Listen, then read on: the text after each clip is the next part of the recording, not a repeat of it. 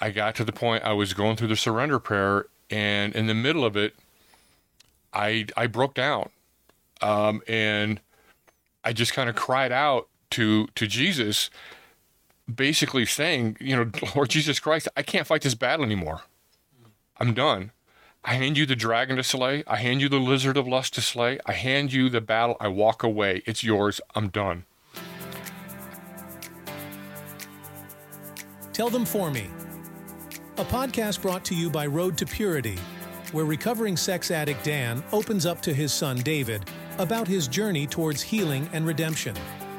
Whether you're battling addiction or know someone who is, this podcast offers a beacon of hope and a reminder that you're not alone in this fight.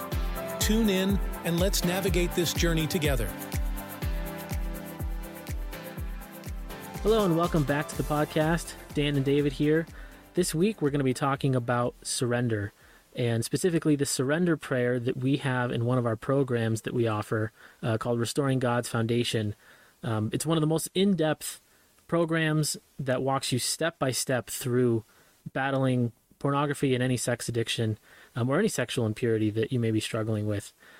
The surrender prayer was written by Dan and has had a massive impact on his own spiritual journey and his own uh, steps towards recovery and his steps towards building, restoring God's foundation. It has also been immensely impactful to many people who have used it. So, what is the surrender prayer? What's it for? The surrender prayer was something that came out of my small group that I was in in my recovery. Um, we actually had a missionary um, with us at the time, and he we were talking about um, surrender and how important it was to surrender. And he asked me at one point, he said, Do you think you could surrender yourself, basically your entire being, everything you are to Jesus right now? Just everything. And, mm. you know, we were all talking honestly. And I said, No, I don't think I could. He said, Do you wish you could? And I said, Yeah, I wish I could. Then he said, You have the desire to desire. Oh, that was kind of an interesting concept. Now, for whatever reason, that stuck with me. And I couldn't get it out of my head. It had to be a Holy Spirit thing or something. But later that evening, I wrote, just wrote this prayer down. And I just said, Dear Lord Jesus Christ, I desire the desire to surrender my heart and my entire being to you, but I cannot do it. I fear the abandonment of losing control of who I am. I ask that you take what little space I can open to you, use it, invade my heart, take it captive, and protect it from all evil. I beg for your help, my complete surrender to you. And that's the prayer that kind of came out of that desire, the desire. And I started just saying that prayer daily myself. And things started to happen mm. on my own. Um, just learning what to do with that. And I know at first, when I first wrote that, I didn't even completely understand what it was all about. Um, the idea of, you know, fear the abandonment of losing control of who I am. I didn't really understand what that meant. Somehow that just came out.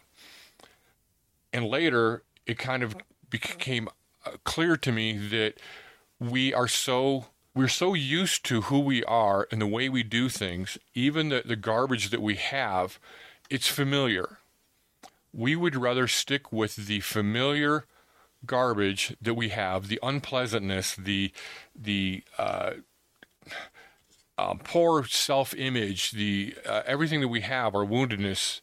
We would rather stick with that because it's familiar than to surrender it all, not knowing what's coming in behind it. So the idea of tr- of surrender is something we all would like to do, but to actually do it is so scary that very few of us want to do it, and it's very very difficult to do.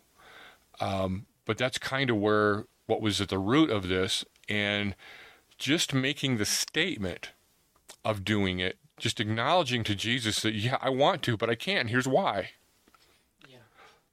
This was really impactful and began to settle in, began to make a make a statement, make a, a change in my life over time. Um, even though it was just words for quite a while. And then I remember at, at one point there was another prayer that kind of came out of this that um, I often tell uh, tell guys that I work with that is just as impactful. Is there was a time where I was, you know, doing the surrender prayer daily. I was kind of in my home office and I was saying the surrender prayer. Um, I had made a lot of progress, but I, I wasn't, you know, there, quote unquote. Um, yeah, I, I was still struggling a lot. I was still trying to manage it myself. I was trying to surrender, but not successfully. Um, but I thought I was. And I got to the point I was going through the surrender prayer, and in the middle of it, I I broke down, um, and I just kind of cried out to to Jesus, basically saying, you know, Lord Jesus Christ, I can't fight this battle anymore. I'm done. I hand you the dragon to slay. I hand you the lizard of lust to slay. I hand you the battle. I walk away. It's yours. I'm done. I can't do this anymore. It's not my battle anymore. That was the first time in my life that I had ever actually completely surrendered the battle. You know, I've always always done it intellectually, always done it mentally, always wanted to do it, whatever. That was the first time I ever truly did it. Um,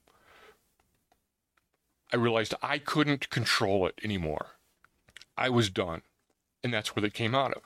Now, when I did that, when I finally surrendered it for, you know, completely for real that time, the experience that happened was I felt like this warm liquid blanket just encased me.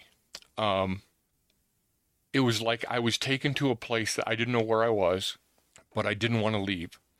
The feeling was as if I had I was encased by the, the, the love of God, the Holy Spirit, and Jesus Christ all at once combined. Any thought of a sexual thought, of a piece of food, of anything worldly whatsoever, was like a grain of sand on the beach 10 miles away. It was that insignificant. Nothing mattered. All that mattered is where I was at that moment. Um, I don't know how long it lasted but I think I remember crying throughout it. And then at one point, it just it, it you know finally ended, and um, my perspective was that I somehow I was given a glimpse of the very edge of heaven or something. I didn't know what it was, but it, it, the most impact was is it made me realize that to truly surrender, as scary as it is, as hard as it is, there really is something so outrageously incredible and beautiful that comes in behind it. So there was no fear anymore. I quickly took everything back because I'm human, it's what we do. It's still hard to do, but I know what's there if I do. Yeah. Um, for a few years, I didn't really know what happened. I just knew that this event happened. You know what it is. I spoke to another uh, kind of a, an acquaintance friend of mine who uh, I was just at breakfast and I was sharing with him the uh, the story about this, and the guy he just kind of said, uh, "Oh, in ipso," and I said, "In I don't know what, what does that mean, in ipso," and he goes, "In him." I said, "What do you mean?" He said, "When you did this, the experience you had, God brought you in Him." So the experience you had is what it truly felt like to be like within the arms of God. And this has been, I don't know, at least 10, 12 years ago that this happened. And that experience is just the memory of it obviously is so powerful that it still it still impacts me today. Well, that's really the I mean that to me that's the whole point of all of this uh, you know everything everything about our, our Christian faith, our Catholic faith, everything Road to Purity does. Um, you know, we we have we talk a lot about why you know why porn is bad and you know why why you shouldn't a lot of a lot of sexual sin in general and the impact that it has on you know the brain chemistry the impact it has on your body the impact it has on your relationships. There's all of these you know slew of things that we talk about as far as why why these are issues but really when it comes down to it sin at its core is separation from god. It's when we sin we are we are we are separated from god. And the goal our earthly life is to try and get back to god. And that's oftentimes why he allows things in our lives allows suffering allows whatever it may be because it gets you to that point where you realize you were made for him. You were made for him to help you. You were made for him to be with you. You were made to be in him and have him reside in you right? And that's that's the whole point of the eucharist right? To have him reside in you. So i think it makes sense that um it's it's kind of the the juxtaposition to what we're battling the sin um that ruins our lives and causes so much turmoil because it is separation from god. It literally separates us from him. And what you're describing is the opposite of that that fullness of the experience of him being in you in your life and that overwhelming love and peace that comes with it like you said nothing else mattered. That's that really breaks it down like the heart of why we're here as humans why we were created for for god for for that intimacy with him. So that i mean i just think that that comes back down to really the core of road to purity and its mission is to get people there. Right. And so much of it with us um, in our lives, which the surrender prayer helps, can help get a person there, is we all have this life of brokenness, of woundedness, of things that happen in our lives that bring about different aspects of shame, different areas of feeling rejected, unwanted, unloved. I need to be perfect to be loved. All of this, and they're all an identity that we adopt with you know the influence of the enemy obviously that is not who god created us to be and it's shedding that false identity so we can see who we truly are in christ. And that false identity is this surrender. It's it's identifying it and surrendering our very essence of who we see we are. And when that's gone then christ comes in and reveals not only who he is, but how we are in union with him. I mean, it, I guess it's from what I understand. It is. It was. It was uh, at that moment was an experience of spiritual ecstasy. sure Um, and I, I mean, I can see how. Uh, you know, we can talk about it another time, but the whole chemical experience of of uh, you know of, of dopamine and so forth, and how uh, there's different aspects of it that God designed us for, and how that particular experience is something that is so powerful that it literally drives away any other worldly desire. I mean, e- even more so than any type of sexual desire. And it was more fulfilling than anything you could even you can't even imagine it. Yeah, I mean that's what a beautiful experience to to get a glimpse of that. I mean, like you said, spiritual ecstasy. I mean, that's like that's a glimpse of heaven. That's a glimpse of when we get to heaven, we won't care about the rest of it. It Yeah. won't it won't matter. Um, I mean, I've tried so many times for the last several years to, to try to get back there again. I can't do it. it it's it's I, you can't get there. God has to bring you there. yeah. But it was a pure gift at that moment. But I think one of the most impactful things to me about that prayer, the surrender prayer, is the aspect that you don't have to be there now to work your way towards towards our Lord. That concept that I think a lot of people tend to think, at least I know in my own experience, struggling with these, uh, you know, with impurity, that you kind of sometimes get it in your head that you have to be in a perfect place in order to pray, or you have to be in a perfect place to be able to do this or that, or or whatever it may be. Um, and realistically, God is willing to meet you where you're at. Um, so being able to say, no, I don't have the desire, but I have the desire to desire. Right. There's there's somewhere in you that knows that's a good for you, and also has the wherewithal to know you're really not quite there yet.